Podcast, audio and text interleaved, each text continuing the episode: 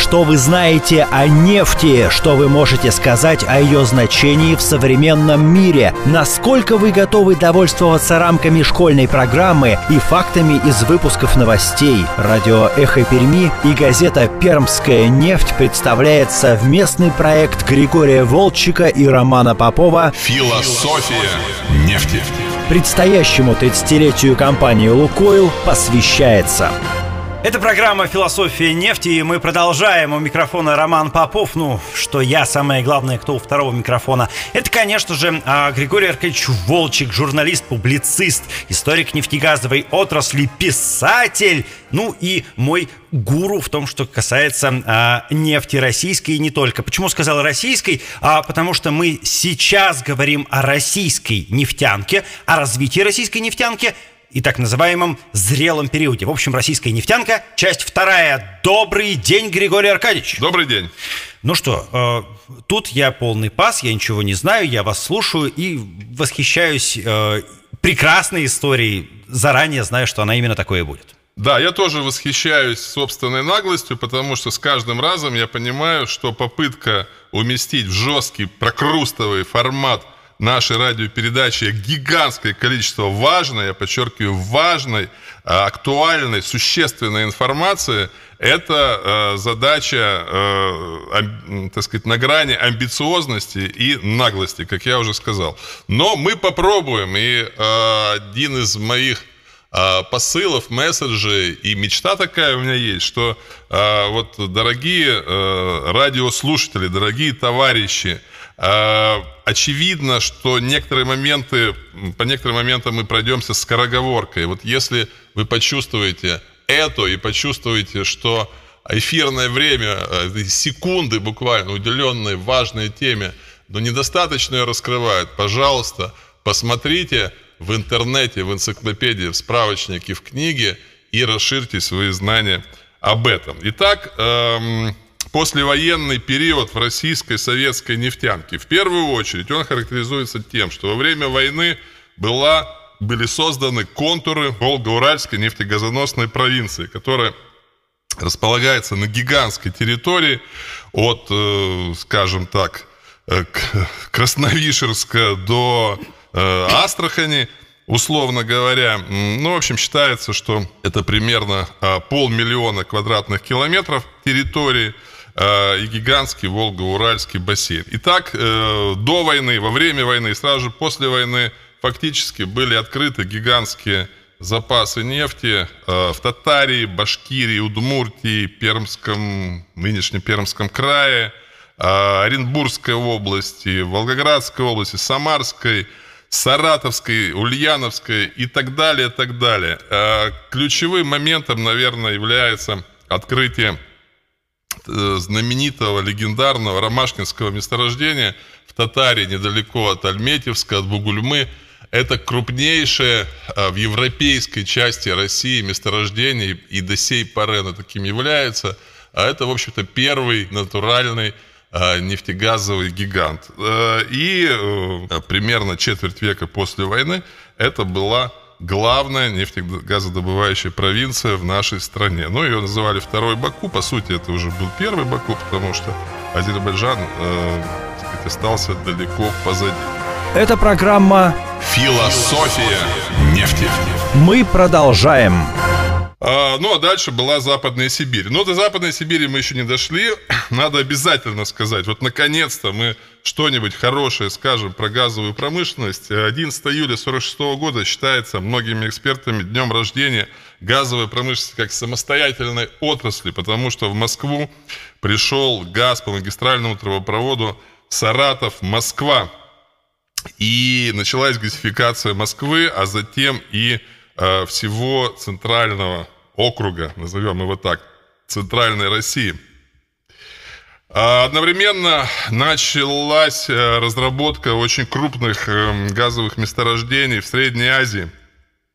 И все, что за Уралом, начиная с 60-х годов, газифицировалось именно за счет среднеазиатского газа, который был подан оттуда на Урал по соответственно, газопроводу Бухара-Урал, который считается, так сказать, отцом всех сверхдальних магистральных газовых газопроводов, сверхдальных газовых ну, магистралей, сверхдальных газопроводов.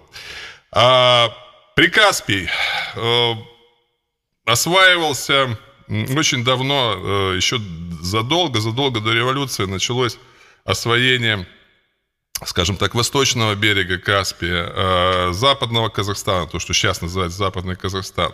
Но э, на хороший такой уровень, на уровень миллионов, а затем и десятков миллионов тонн добычи, э, при Каспии вышел в 60-х годах, когда было Узинское месторождение на Мангышлаке, открыто.